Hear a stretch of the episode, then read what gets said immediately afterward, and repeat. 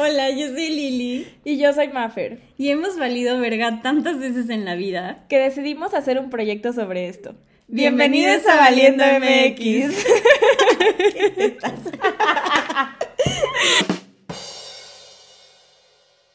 Hola, amigues, ¿cómo están? Yo soy Mafer y tengo aquí a dos grandes mujeres a mi lado virtualmente. Como se habrán dado cuenta, esta plataforma tuvo un giro y ahora somos el podcast de Valiendo MX.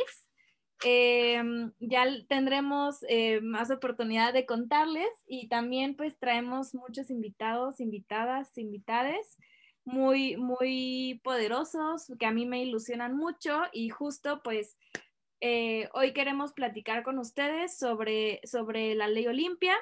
Tenemos aquí con nosotras a Paulina Cepeda, que pues ahorita ella se va a presentar y todo, pero pues bienvenida, Paulina, a este espacio y gracias por aceptar esta invitación.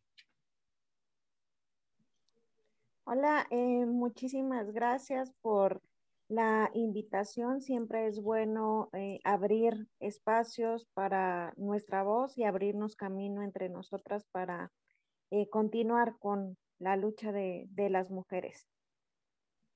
Y bueno, obviamente yo no podía dejar aquí sola a Mafer en el podcast, entonces yo soy Lili, si me recuerdan de los episodios pasados, y pues sí, hoy vamos a hablar de un tema súper importante, que es la Ley Olimpia. Me gustaría que empezáramos platicando un poquito, Paulina, de ¿cómo llegaste a involucrarte como en esta ley? ¿Cómo llegamos a este punto en el que ya está ahorita? ¿Tú a qué te dedicas? Como, cuéntanos un poquito más de ti.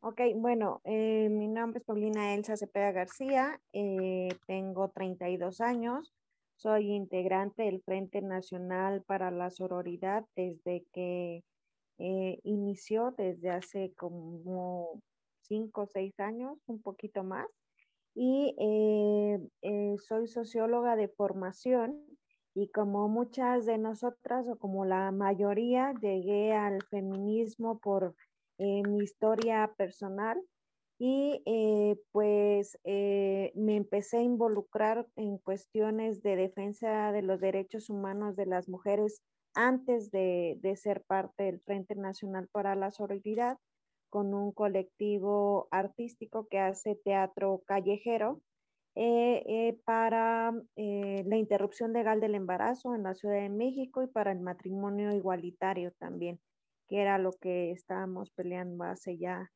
13, 14 años más o menos en la Ciudad de México. Y en referente al Frente Nacional para la Sororidad, yo al inicio tenía algunas reservas con varias de las integrantes porque todavía estaban en el momento y hace algunos días yo les puse, cuando todavía decían que no eran feministas. Entonces yo traté de decirles, no es malo nombrarse feministas. Y no podemos ser Frente Nacional para la Sororidad si no somos feministas. La sororidad es feminista. Entonces, así entré al Frente Nacional para la Sororidad, peleando. Entonces, esto fue muy padre porque considero que empezamos varias de las compañeras, como sabemos, entrar al feminismo, ponernos estas gafas violeta e iniciar nuestros procesos de deconstrucción son duros, son muchas veces implican pues dolor y mucha rabia, pero pues pudimos encontrarnos y abrazarnos con estas compañeras que ahora ya todas decimos orgullosamente que somos feministas, entonces eso está súper bien. Y yo conocí a Olimpia aproximadamente, si mal no recuerdo, en 2014. Ella estaba presidiendo una organización juvenil. A mí recién me había nombrado representante de una red juvenil que se llama Viral, que trabaja prevención social de la violencia y el delito a nivel nacional. y cuya plataforma fue reconocida en 2013 como mejor proyecto de innovación social. Entonces, pues estábamos en ese ámbito de la sociedad civil organizada y la organización a la que ella presidía, el Ateneo Nacional para la Juventud, me hizo la invitación para que entregara la presidencia a Olimpia a la siguiente persona que seguía. Y ahí fue cuando la escuché y escuché su historia y me pareció pues que todavía no teníamos un objetivo de hacer una legislación como lo hemos logrado ahora, sino que todavía estaba en este proceso ella de duelo, ¿no? De sanarse a ella misma para poder emprender lo que estaba por pasar poco tiempo después. Y cuando la conozco ahí, pues obviamente me acerco y se empezaron a hacer reuniones con las compañeras. Éramos bien poquitas, éramos como 10, ni 10 yo creo que éramos.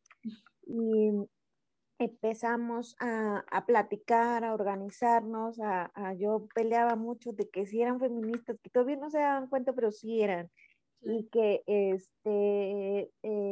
pues nuestro objetivo fue primero hacer una investigación muy profunda de lo que sucede en los espacios digitales.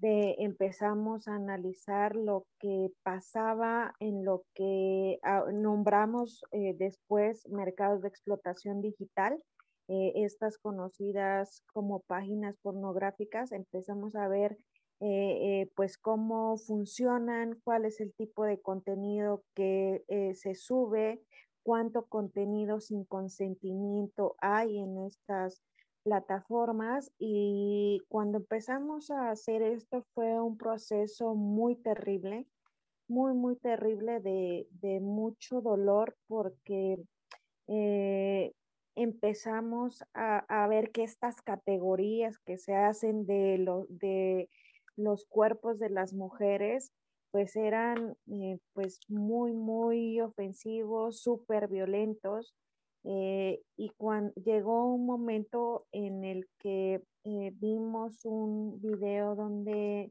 se estaba violando a una niña con discapacidad, y ahí fue cuando dijimos, esto es peor de lo que nos imaginábamos.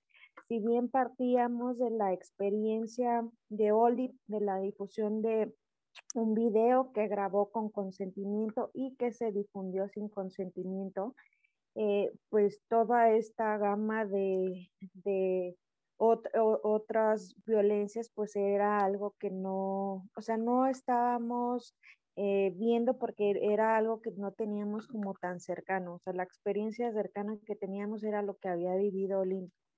Entonces empezamos a analizar estas violencias que se vivían en los espacios digitales para nombrarlas.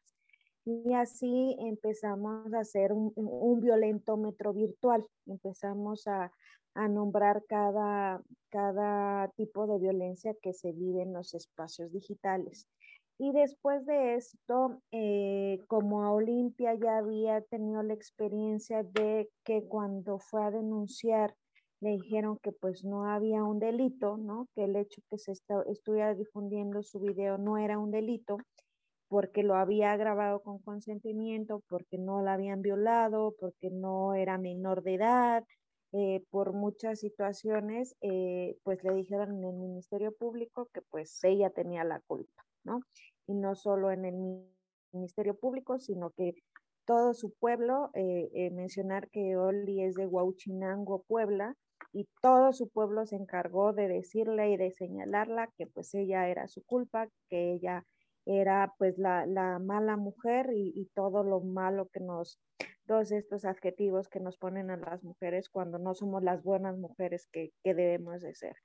Entonces, fue ahí que con otras compañeras, Frida, Olimpia, se empezó a redactar la primer propuesta para sancionar pues la difusión de contenido íntimo sin consentimiento. Y el primer estado donde se intenta posicionar es el estado de Puebla, obviamente porque Olimpia es de Puebla, y al presentarle la propuesta a un diputado, pues su respuesta, y así lo dijo, es que pues qué triste que le haya pasado esto a Olimpia y que pues que le da muchísima pena, pero pues que él no iba a legislar para la putería de las mujeres. Esa fue la respuesta del legislador. Wow. Y pues obviamente eso pues nos rompió a todas, ¿no? Dijimos, bueno, si se supone que ¿no? Que más o menos le gira la ardilla y pensamos que íbamos a tener cierta empatía, nos dio esa respuesta, pues ¿qué nos espera? Sí. Y fue cuando se empezó a pelear por las aprobaciones. Ley Olimpia no es una ley, son dos reformas. La primera es violencia digital como modalidad de violencia. Recordemos que la Ley de Acceso de las Mujeres a una Vida Libre de Violencia, las locales y la federal reconocen tipos y modalidades de violencia. Las modalidades son los ámbitos donde vivimos las violencias y pues era reconocer que en los espacios digitales las mujeres también vivimos violencia por ser mujeres. Esa es la primera reforma. Y la segunda reforma es ya la tipificación de los delitos contra la intimidad sexual en los códigos penales. Esto es reconocer que las amenazas o la difusión, la producción sin consentimiento de contenido íntimo dañan a las mujeres, que causan estragos en su vida cotidiana de todos los tipos, psicológico, económico, laboral, todas estas violencias que vivimos en los espacios digitales pues nos dañan y tienen que ser sancionados. O sea, tiene que haber una consecuencia a las personas que cometen este tipo de actos. Y eso es lo que la reforma que implica el Código Penal. Por una parte, la violencia digital y por otra, la tipificación de los delitos contra la intimidad sexual. Y después de que este legislador dijo eso, pues no nos dimos por vencidas y la verdad, pues sí nos achicopalamos un ratito, pero dijimos, no importa, o sea, no hay problema, pues lo tenemos que seguir. Y Puebla se convierte en el primer estado en aprobar la Ley Olimpia. Después de eso lo intentamos en Ciudad de México, con la entonces Asamblea Legislativa. Y pues no pasó, o sea, no, si bien tuvimos el respaldo de entonces dos diputadas, una diputada y un diputado que presentaron la reforma, pues no avanzó en la dictaminación y pues mucho menos en la aprobación. Recordemos que desgraciadamente los congresos no están obligados a dictaminar y no hay ninguna consecuencia de que así los legisladores no hagan su chamba.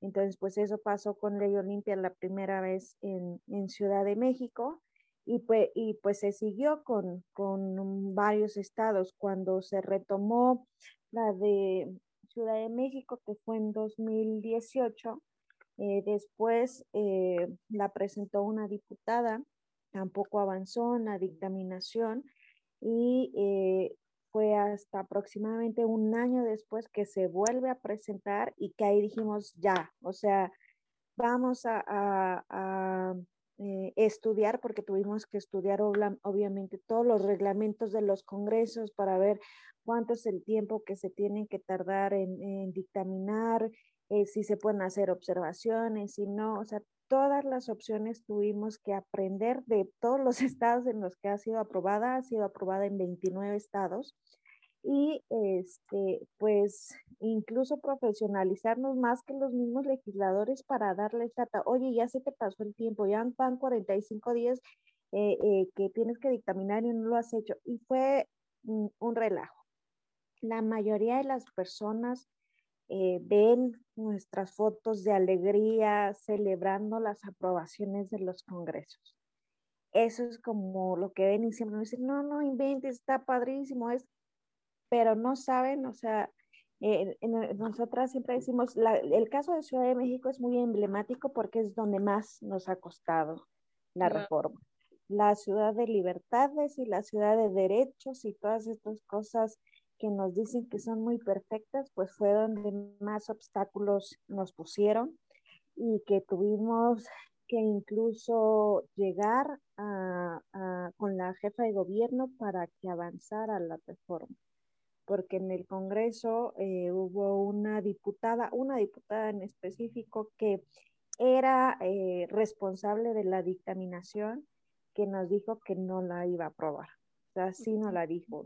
No, o sea, esa reforma está mal, ustedes no saben. Y fue algo muy terrible porque nosotras hemos reconocido y valorado nuestro trabajo de haber generado este movimiento que posicionó un tema en la agenda pública del país.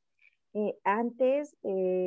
Y nosotros empezamos peleando mucho con eso y ustedes recordarán que las personas le llamaban pues esto de pornovenganza, que cuando alguna pareja terminaba, pues los hombres empezaban a difundir sus fotografías o sus videos y pues era lo que llamaban pornovenganza. Y nosotras empezamos a pelear, no, no es pornovenganza, ese es un concepto revictimizador, es violencia digital, es violencia digital. Y así hasta que pudimos hacer que la gente deje de... Hay todavía personas que lo llaman así, pero pudimos poner en la agenda pública de un país súper machista el tema de violencia digital. Y esto fue un gran logro para nosotros y que nos dijeran que no sabíamos. O sea, yo ahora... conocemos a varias colectivas que han trabajado el tema, que incluso han hecho análisis de nuestras reformas, que han hecho informes de cómo va la implementación y que les agradecemos muchísimo, muchísimo esto porque también pensamos que si no evaluamos lo que estamos haciendo, pues difícilmente podemos perfeccionar para que funcione mejor. Entonces, que nos dijeran que nosotras no sabíamos, decía, no hay persona que sepa más que nosotras del tema, o sea, de verdad, tenemos en el frente abogadas digitales, tenemos ingenieras, Sandra, que es buenísima, o sea, de verdad no saben todo lo que nos explica, todas tuvimos que aprender de todos estos temas. Yo, por ejemplo, que estudié sociología, pues tuve que aprender las cuestiones de derecho, las cuestiones de ingeniería y de informática, porque teníamos que aprender a defender nuestra reforma. Claro. Entonces, nos costó mucho trabajo, muchísimo, de verdad, no saben cuántas lágrimas. En Ciudad de México hubo un momento en que dijimos, ya, o sea, ya, aquí nunca se va a poder. Y, o sea, de verdad son muy necios porque también el asunto que nosotras nos dimos cuenta y que nos da mucha tristeza y que lo vemos con otros temas como la despenalización del aborto, lo que nosotros miramos es que si bien las personas que llegan a esos espacios por el voto popular dejan de ser representantes de las personas y y solo defiende sus intereses de partido. Claro. Entonces, cuando estas personas se alejan de las personas que dicen representar y en específico de las causas de las mujeres, todo se vuelve mucho, muy complicado. Nosotras todas buscamos a muchas personas. Yo cuando se propone Ley Olimpia la primera vez en el Congreso de la Ciudad de México, yo ya me encontraba... de asesora de uno de los diputados y Olimpia, por ejemplo, me dice, a mí me da muchísimo gusto que hayas entendido y que no hayas dicho, no, con mi diputado a fuerza porque si no, no las apoyo, ¿no? Sí. Sino que realmente con quien fuera que avanzara, pero que avanzara, ¿no? Entonces era poner el interés de mis compañeras y mío sobre cualquier otra cosa. Y fue así, ya después, desafortunadamente con la diputada, pues tampoco avanzó, y yo les dije, dame chance de que lo hagamos de este lado, y te aseguro que vamos a hacer absolutamente todo para que pase. Y así fue, y fue muy chistoso porque Olimpia y Manuelita, que es otra de nuestras compañeras, pues decían, no, pues es que como tu diputado es hombre, no queremos a los hombres, o sea, no sirven para nada. Y yo dije, no, o sea, bueno, sí es cierto, pero hay que intentarlo. Sí. Bueno, realmente explicándolo con el diputado, él entendió perfectamente, y de hecho él cuando fue la despenalización del aborto y el matrimonio igualitario, él trabajaba de asesor, entonces siempre había sido una persona que impulsaba este tipo de cuestiones y le entendió perfectamente. Y yo creo que es de las pocas personas que reconoce que la Ley Olimpia no es de él, que es una causa y que es causa de las mujeres y que es un triunfo de las mujeres.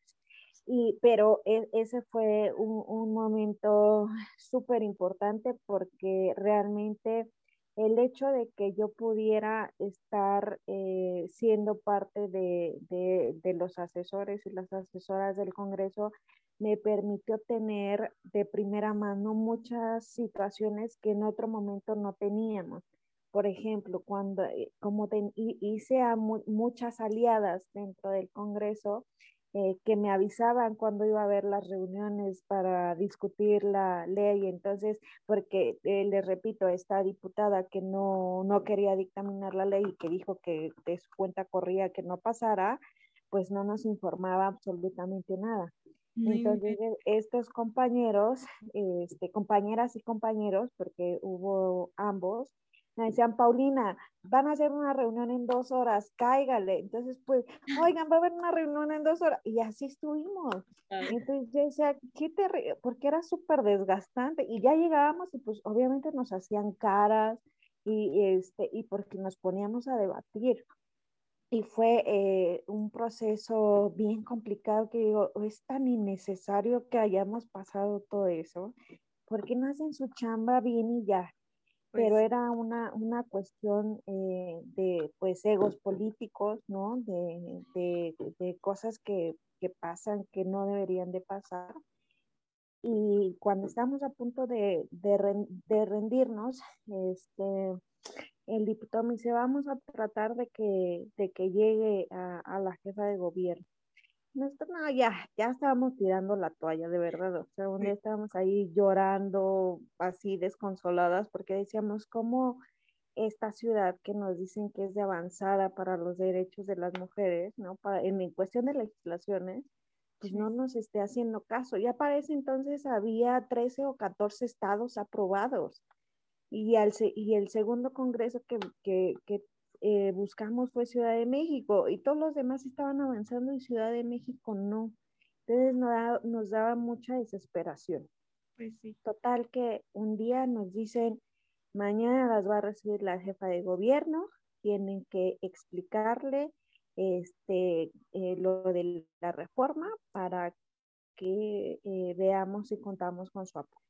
Y entonces así fue como la chispita que... O sea. Sí, o sea, déjanos, limpiamos los mocos y las lágrimas y dijimos, vamos a preparar todo para que sepa que esta causa es justa, que tenemos la razón y que no debemos de estar viviendo toda esta violencia institucional por parte del Congreso de la Ciudad de México, que está trabando una legislación que nos va a beneficiar a todas. Sí. Y pues así fue como llegamos con la jefa de gobierno. Ella estaba muy impactada porque decía, pero pues es que yo pensé que ya estaba todo, ¿no? O sea, sí, ya está todo, pero pues trabado, no avanza, es el asunto. Y justo lo que nos dijo ella fue, si el Congreso no aprueba lo que ustedes están proponiendo, ¿no? Porque le explicamos con fundamentos jurídicos, con fundamentos técnicos, lo que se tenía que hacer, que nuestro interés no solo era la legislación, sino que ella también se comprometiera a hacer que la ley fuera exigible, que las reformas fueran exigibles. En esa reunión estaba también la fiscal y también dijimos que ella iba a ser una parte fundamental para que la reforma avanzara. Y nos dijeron que sí, nos dijeron que si no pasaba la jefa de gobierno la iba a proponer, pero pues que lo ideal era que sí la aprobaran ya como lo habíamos estado proponiendo nosotras. Tuvimos el respaldo de muchas abogadas y abogados en las mesas de trabajo que sí era necesario pues tipificar, sancionar y todo esto, y fue así que el 3 de diciembre de 2019 se aprobó, ¿no? Después de casi año y medio de la primera propuesta en el Congreso de la Ciudad de México y después de ya 14 o 15 estados que se habían aprobado. Entonces, así pasó. Todavía después de eso se tardaron 2 meses en publicarla. O sea, la aprueban en el pleno del Congreso y tardan 2 meses en publicarla. Y también la publicación fue un relajo porque la doctora no sabía que no estaba publicada y en una entrevista le preguntan, oiga, porque no sé si recuerdan, pero cuando se declara la alerta por violencia de género en la Ciudad de México, uno de los 11 puntos que se establecen de acciones emergentes es la solicitud que hace la Jefatura de Gobierno al Congreso de la aprobación de la Ley Olimpia. Es uno de los puntos que pone la jefa de gobierno sobre la mesa. Y pues no sabía que no se había publicado. Le preguntan, oiga, ¿por qué no se ha publicado? ¿Cómo que no se ha publicado? ¿No? Entonces, obviamente, pues pide que se publique. Y el 22 de febrero, me parece, entra en vigor la Ley Olimpia en la Ciudad de México. Y es así como logramos que se reconozca la violencia digital como una modalidad de violencia y que se reconozcan y sancionen los delitos contra la intimidad sexual.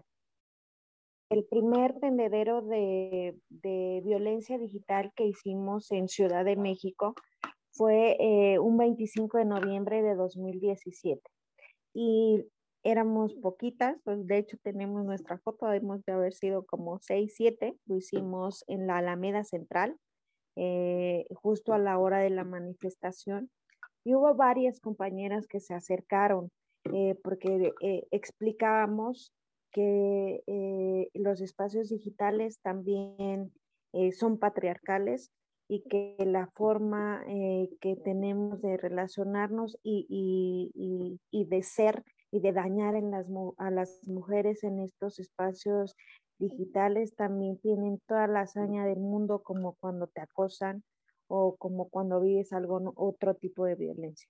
Y varias compañeras se acercaron a nosotras a contarnos su historia, a hacerla visible en este tendedero. Y fue ahí donde también empezamos con esta frase que siempre ponemos cuando se aprueba o cuando estamos en las mesas de trabajo, cuando estamos presionando en las fiscalías o en las secretarías o institutos de las mujeres, de que lo virtual es real. Muchas de las apelaciones que teníamos a las reformas en los congresos es que pues, era el espacio digital, que pues ahí no pasaba nada y que pues qué daño te puede hacer eso. Y recordemos, y no sé si lo sepan, pero Olimpia tuvo que huir de su estado. Olimpia intentó suicidarse en 3 ocasiones porque su imagen fue no solo el video que grabó, se difundió en prácticamente todo el planeta. Lo que nosotros nos dimos cuenta que era parte de lo que más dañaba a las mujeres, sobre todo a las mujeres, era que la viralización del contenido es incontrolable. El video de Olimpia y el de muchas de las compañeras que se acercaron a denunciar había sido visto en prácticamente todo el mundo. Entonces, cuando empezamos a dimensionar que sí, que lo que pasa en estos espacios digitales, las agresiones que vivimos en los espacios digitales tienen consecuencias y nos dañan, empezamos a reconocer que lo que estábamos haciendo, por lo que estábamos peleando, era importante. En esa manifestación, varios de las chicas que nos acompañaron estuvieron muy al pendiente de la aprobación, acompañándonos al Congreso. Hicimos varias intervenciones, tomamos el Congreso en una ocasión, llevamos a las compañeras de la batucada que también nos acompañaron, la lesbo batucada feminista radical, que también fueron grandes aliadas para este proceso. Muchísimas mujeres, cuando empezaron a ver que estábamos peleando, pues nos acompañaron, nos compartieron sus historias para hacer saber que eso que estábamos pidiendo era algo urgente, necesario, y que podía ayudarnos a todas. Nosotras enfatizábamos en contar con un marco legal, porque eso es lo que permite a las instituciones destinar recursos humanos, presupuesto, personal para la prevención. Muchas veces nos apelaban de que queríamos ver a todos los agresores en la cárcel. Sí queremos ver a todos los agresores en la cárcel, pero también lo que nosotras pedíamos era que se implementaran estrategias de prevención, que empezáramos a hablar de educación digital, de seguridad digital, porque hay un caso, y Violeta nos acompañó todo el proceso en Ciudad de México. A Violeta le pusieron un programa en su computadora, su entonces pareja, y a Violeta la espiaban todo el tiempo a través de la cámara de su computadora. Sabían todo lo que hacía, y su novio vendía las imágenes a sus amigos. También hay un caso donde una chica, que ya no diré su nombre porque no lo desea así, nunca lo ha deseado así, esta chica, su hermano empezó a tomarle fotografías a su ropa interior, fotografías mientras se bañaba, y también las difundía y decía que era una trabajadora sexual.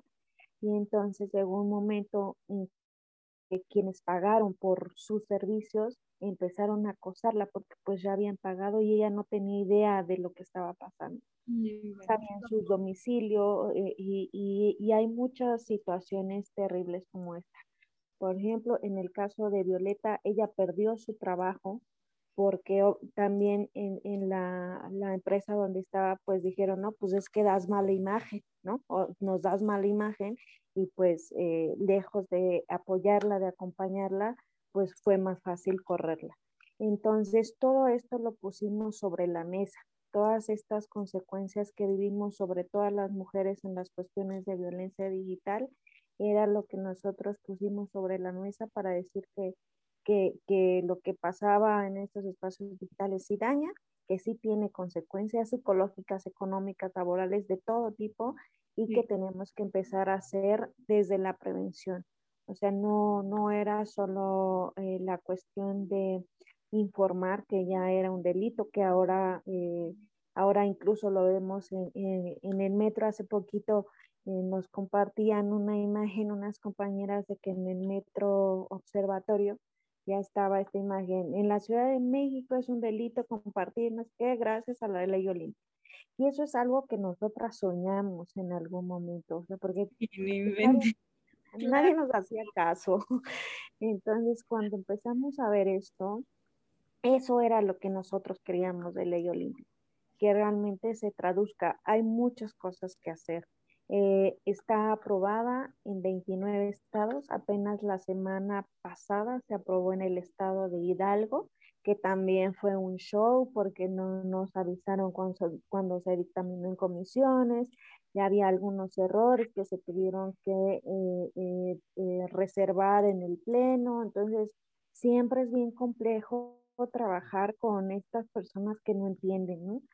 Que no tienen el conocimiento especializado del tema, y que no solo no lo tienen, sino que no nos dejan pues decir, oye, esto está mal, porque también al final lo que nosotros nos dimos cuenta es que tenían un gran problema en que pues unas muchachillas ahí locas, dice Oli, le hace, a mí como me ven pueblerina, pues van a decir, esta que viene del pueblo, ¿qué le vamos a hacer caso? ¿Qué va a saber ella de leyes?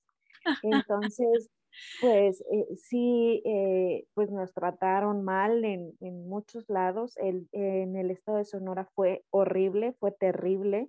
Incluso golpearon a nuestras compañeras cuando se iba a dictaminar una ley que estaban anunciando como Ley Olimpia, pero era muy terrible porque estaba criminalizando el sexting. Hay que ser también muy claros con esto. La Ley Olimpia no sanciona el sexting. El sexting es una práctica sexual consensuada, que sí hay ahora muchas estrategias para hacer sexting seguro, plataformas, algunas recomendaciones que incluso también nosotras hemos realizado para hacer sexting seguro, pero no sanciona el sexting. Lo que sanciona es la difusión del contenido que tú produzcas sin consentimiento, o incluso la producción del contenido sin consentimiento. Hubo un momento en que estuvo muy en la boca de todos estas páginas de mi crush del metro. Entonces la gente le parecía bien fácil tomarle foto a una chica que le parecía atractiva y la subía a esta página y todo el mundo pensaba que eso estaba bien y empezaban a buscar a la chica hasta que la encontraban porque a alguien le pareció bien decir que era su crush del metro. Entonces, todo este tipo de prácticas dañan nuestra intimidad, ponen en riesgo nuestros datos personales, nuestra seguridad. Entonces, sí hay que ser muy conscientes. Incluso, por ejemplo, nosotras siempre decimos, si hay algún caso en el que quieras que una compañera se acerque a ti, pide primero tu autorización para compartirle su teléfono, para compartirle alguna forma de contactarla, ¿no? Todo este tipo de cuestiones las fuimos aprendiendo en el camino y pues es algo por lo que hemos trabajado. En Ciudad de México, que tiene aproximadamente un año de haberse implementado, sí hay casos ya judicializados.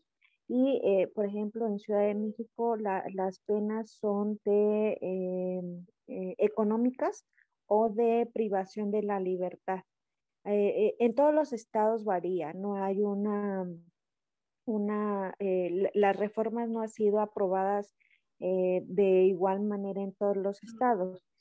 También esto me lleva a decirles que en la Cámara de Diputados a nivel federal lo que nosotros ahora estamos peleando es la aprobación a nivel federal para que se puedan homologar todos estos errores que los legisladores les dijimos que eran errores y que no nos hicieron caso, pero pues que también nosotras teníamos la intención de que se aprobara lo más rápido posible. De nuestra esperanza es que con la aprobación del texto nacional, que es el más completo que hemos tenido, basándose en el de Ciudad de México, se pueda homologar las sanciones para todos los estados. Entonces, se aprobó en la Cámara de Diputados, el año pasado, en diciembre, se aprobó en la Cámara de Senadores, pero como se hicieron modificaciones, se incluyó también la violencia mediática. Regresa a Cámara de Diputados para que se discutan estas modificaciones y regresa al Senado y esperemos que después de eso ya se publique en el diario oficial de la Federación para que entre en vigor. Y nos faltan muy poquitos estados. Hay muchas compañeras que aún nos dicen no podemos esperar a la aprobación federal porque esto sigue pasando, ¿no? Entonces, ese es el caso de Hidalgo, que la aprobaron apenas la semana pasada. Y hay informes. Hay un informe que sacó Luchadoras el año pasado, que estuvimos con ellas trabajándolo también, y es algo que les agradecemos mucho porque nosotras pensamos que se tiene que evaluar. Y lo que ha arrojado este informe es que todavía hace falta mucho trabajo en las fiscalías. Yo quiero decirles que cuando se aprueben las reformas, nosotros tenemos esta posibilidad de decirle a la fiscalía, oye, eso es lo que está pasando, esto es como lo tienes que juzgar, esta es la forma en que tienes que resguardar las pruebas, estas son las pruebas, entonces, pero es una chambota, o sea, la verdad sí es bien difícil porque pues sepamos que los delitos contra las mujeres por razones de género tienen un nivel de impunidad enorme y pues este no es la excepción. Sin embargo, a pesar de que esto pase, pues nosotras no dejamos de empujar, no dejamos de formar a abogadas feministas para que sepan cómo llevar estos casos, porque si bien tratamos de incidir en las fiscalías, todos los vicios que tienen en las fiscalías, todo este machismo, cuando Oli llega a denunciar al Ministerio Público, pues todo el mundo se le quedaba mirando pues porque era la del video, ¿no? Entonces muchas de las compañeras cuando ante esta falta de sensibilidad, ante este machismo que siempre señalan las mujeres, pues es bien difícil también llevar estas denuncias. Es importante que se sepa que, por ejemplo, lo que se establece en Código Penal es que estos delitos se persiguen por querella. ¿Esto qué significa? Que debe de haber una denuncia de la persona afectada ante el Ministerio Público para que se investigue y se sancione. En la reforma federal nosotras estamos pidiendo que se investigue de oficio para que no sea necesaria la denuncia, porque hay muchos casos donde las chicas ni siquiera tienen conocimiento que están siendo exhibidas. Eso pasó con el caso de las estudiantes de la UNAM, que es un caso que estamos llevando también, que hay chicas que están siendo exhibidas, pero que no cuentan con, se sienten culpables, obviamente, no cuentan con una red de apoyo de sus familias o de sus amigos, entonces dicen, lo único que quiero es no saber nada de eso y no quiero hacer la denuncia. Entonces estamos tratando que a nivel federal sí se pueda perseguir por oficio para que no sea necesaria las denuncias de las víctimas. De cualquier manera, se han estudiado otras opciones. Cuando las chicas se acercan a preguntarnos qué es lo que tienen que hacer, cuáles son los pasos y todo esto, nosotros lo primero que les decimos es obviamente la contención psicoemocional, para decirles que no es su culpa, porque es bien, bien difícil todavía para muchas de nosotras vivir sin culpa de lo que hacemos, porque es algo también que nos han interiorizado súper cañón por ser mujeres. Y después fortalecer su seguridad digital en sus espacios digitales, ¿no? Las contraseñas, la privacidad, las plataformas que utilizan, todo esto se les da el acompañamiento para que sepan qué es lo que tienen que hacer. Y posteriormente se les da las opciones de la denuncia penal que se tiene que hacer en el Ministerio Público, en cualquier Ministerio Público, o el bloqueo del contenido. Una de las cosas que se establece en el Código Penal con la reforma es que como medida precautoria se tiene que bloquear el contenido para que no se siga difundiendo. Sin embargo, pues es algo que también, como todas las otras medidas precautorias en los otros delitos, pues es complicado porque se tiene que tener el enlace de donde se esté difundiendo para que se pueda bloquear. Y las mujeres que no deciden emprender el proceso penal, porque también hay que decirlo, es muy, muy difícil llevar procesos penales para las mujeres en este país. Son súper revictimizadores, son súper largos y muchas de las chicas los que nos dicen, yo no quiero ya saber nada de esta persona, no quiero saber nada de este agresor, lo único que quiero es que mis fotos o que mi video ya no estén en las redes sociales y hay estrategias para hacerlo. Ahí tenemos justo a las ingenieras que nos apoyan para el bloqueo del contenido, que tampoco es tan fácil, o sea, sí es conocimiento muy especializado para bloquear y bajar el contenido. Y también lo que es una realidad es que, como lo dice también la abogada digital Estefany Valerio, como el internet patriarcal pues tiene todos estos vicios del machismo, nosotras logramos tumbar una página o un Twitter y salen 10 más, ¿no? Entonces sí, también es a lo que nos enfrentamos.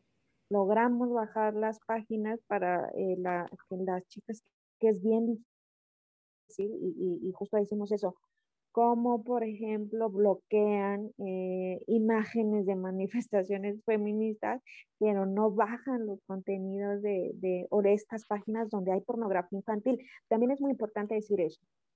Se me estaba pasando. Lo de Código Penal, que se sanciona el acoso digital, el hostigamiento digital, la difusión de contenido íntimo, la producción y difusión de contenido íntimo, es para mayores de edad. Cuando se está difundiendo imágenes de menores de edad, entra en el delito de pornografía infantil. Y el delito de pornografía infantil sí se persigue por oficio y se tiene que denunciar en la Guardia Nacional.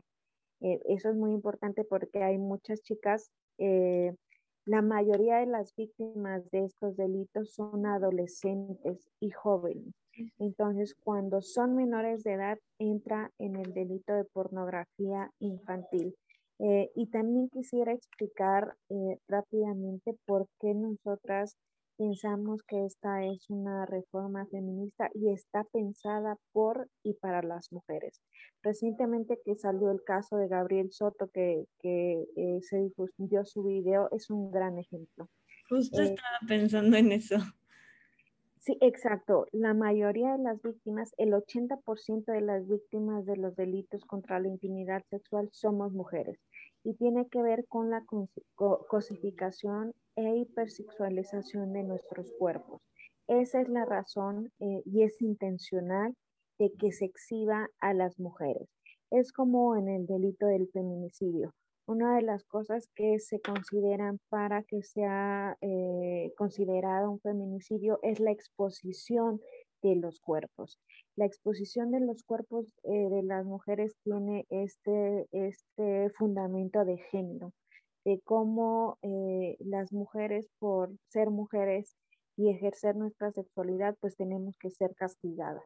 Entonces, esto es porque nosotros decimos que es una reforma de y para las mujeres.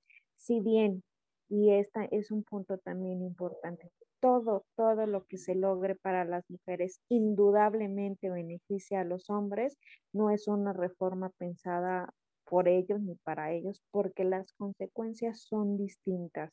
Y este es el factor de género. Lo que le pasó a Sage y lo que le pasó a Gabriel Soto, las consecuencias para ellos fueron totalmente diferentes de lo que pasó Violeta o de lo que pasó Olimpia o de lo que pasó muchas de las otras sobrevivientes de violencia digital. Yo quisiera también decirles que tuvimos un caso en Baja California donde nuestra compañera sí se quitó la vida con un cable de teléfono porque se estaba difundiendo su video sexual y no pudo más con eso, ¿no? Y cuando exigen a los hombres no pasa lo mismo. ¿Qué fue lo que pasó con Sage? Pues todo el mundo lo felicitó, ¿no? Todo el mundo lo felicitó porque, pues, wow, todo lo que dijeron de él, ¿no? Y lo que pasó con Gabriel Soto, incluso él también dijo, pues disfrútenlo, o sea, sin ninguna pena, ¿no? Y ese es el factor de género que atraviesa la violencia digital contra las mujeres. Y es muy importante señalarlo porque hay veces como siempre, ¿no? Como atrás, bueno, y los hombres que, bueno, pues entonces tú acompáñalos a denunciar. Nosotras tenemos muchísimas más víctimas que acompañar que a los hombres, ¿no? De todas maneras, la reforma les sirve, o sea, no es algo que sea exclusivamente para las mujeres, pero sí la mayoría de las víctimas somos mujeres y el 90% de los agresores son las parejas o exparejas de las mujeres. Entonces, esto es lo importante y por lo que nosotras, por ejemplo, en la cuestión del sexting, en ese sentido, nosotras hemos cambiado nuestra postura en algún momento. Decíamos que pues el sexting estaba bien y que no había ningún problema. Sin embargo, justo en la reforma de Ciudad de México, como nos acompañaron varias compañeras de distintas posturas del feminismo, las feministas radicales nos decían que pues no, que el sexting no estaba bien, porque al final también lo que se estaba reproduciendo era el consumo del cuerpo de las mujeres. Y fue ahí también que empezamos a analizar que, por ejemplo, en las cuestiones del sexting, la mayoría de las imágenes que se envían son de las mujeres y quienes reciben son de los hombres. Y no al revés, ¿no? O sea, y eso también fue que nos hizo pensar con qué tanto consentimiento hacemos sexting, si realmente hay un consentimiento de por medio o si se está forzando también en esta idea de la satisfacción de los hombres, ¿no? Entonces también recientemente, bueno, ya tiene aproximadamente 2 años que cuando nos preguntan situaciones de sexting, es decir, bueno, ¿ustedes qué piensan? Bueno, pues ya cambiamos de opinión porque ya aprendimos un poquito, ¿no? Ya, ¿qué recomiendan para el sexting? No lo hagan. Más fácil para no meterte en lo que nosotros recomendamos es que no lo hagan, pero bueno. Las mujeres son libres de hacerlo si lo desean hacer, pero hacemos este énfasis en que al final estos dispositivos móviles y estas plataformas tienen a una persona de por medio. Y nosotros les decimos, bueno, puedes confiar mucho en tu pareja y todo, pero recuerda que el 90% de los agresores son parejas o exparejas en el caso de difusión de contenido íntimo, ¿no? O también recuerda que al final es como si estuvieras teniendo relaciones sexuales con la ventana abierta, ¿no? Que puede haber alguna persona que se asome. Eso es lo que implica tener un dispositivo o una aplicación en tu dispositivo, porque al final no sabemos qué es lo que pasa en ese medio del sexting. Y también hacemos estas recomendaciones de usar plataformas. Hay incluso otras organizaciones que también ya han hecho recomendaciones de que no se vea tu rostro, que no se vea alguna característica que te pueda identificar, que no se vea ninguna parte de tu casa, este tipo de recomendaciones. Nosotros decimos, no, pues no lo hagan, pero bueno, si lo quieres hacer ya, de todas maneras hay que tomar estas recomendaciones porque al final también es un riesgo, no es nuestra culpa también decir eso.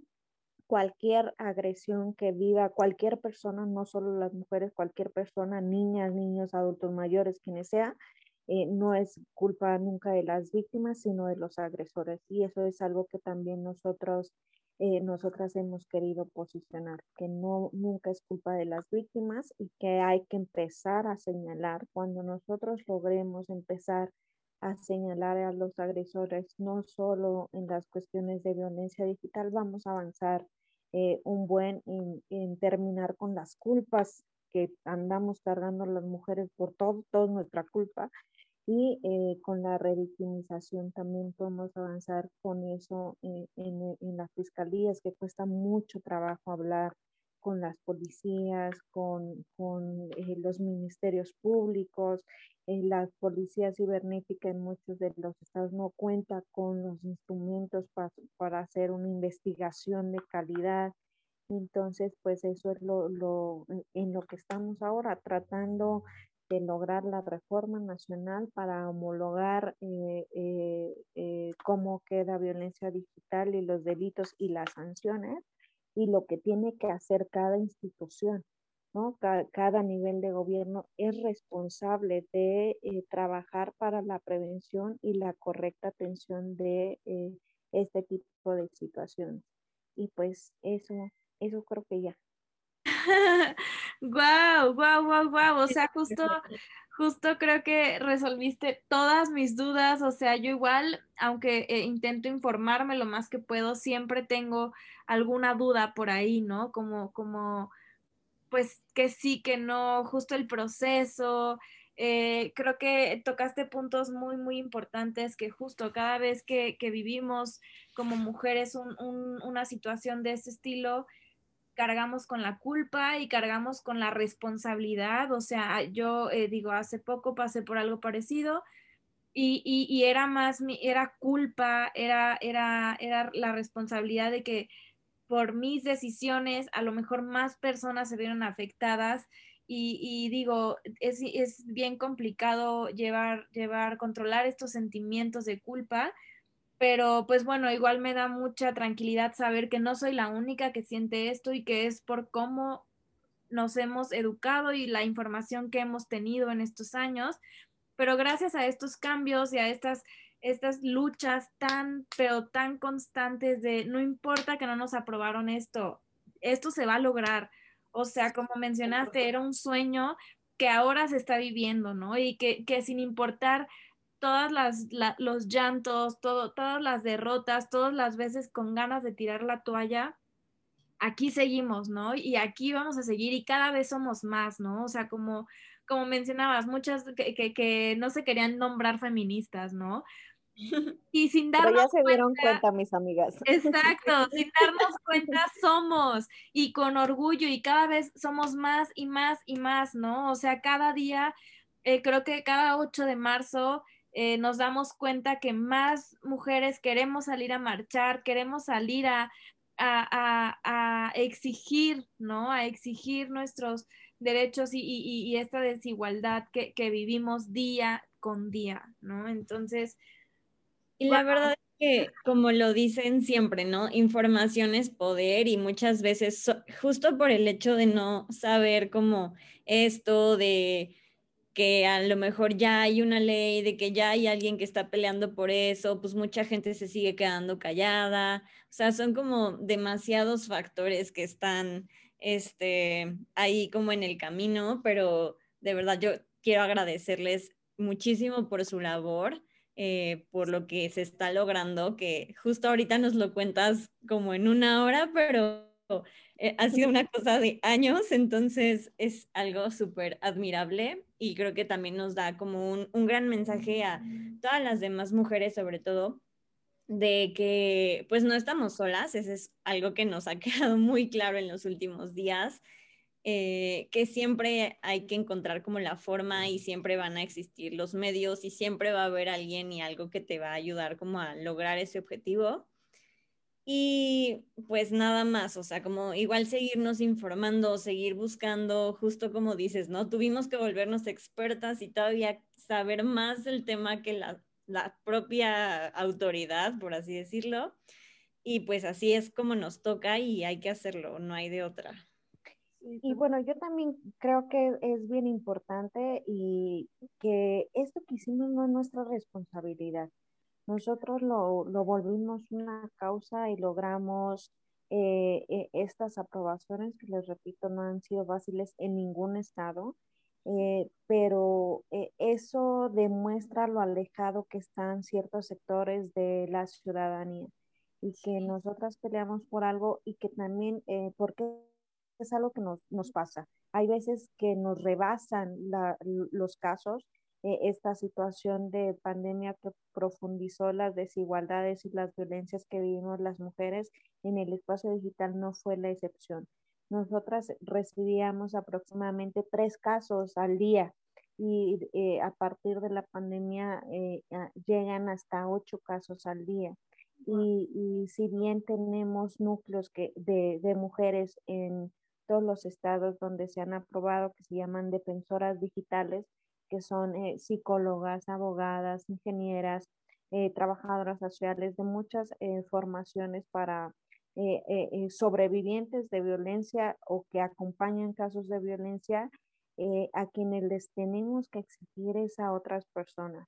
cuando nosotros estamos rebasadas y no podemos acompañarles, ¿no? O sea, que les podemos dar, oye, ve a este lugar o a este otro, con nuestras compañeras que también están terminando los acompañamientos, pues que también entiendan que al final quienes tienen que hacer el trabajo son otras. Nosotros no recibimos ninguna remuneración económica, lo hacemos por nuestro compromiso ético con las mujeres y de haber logrado que esto pasara, pero también lograr que funcione.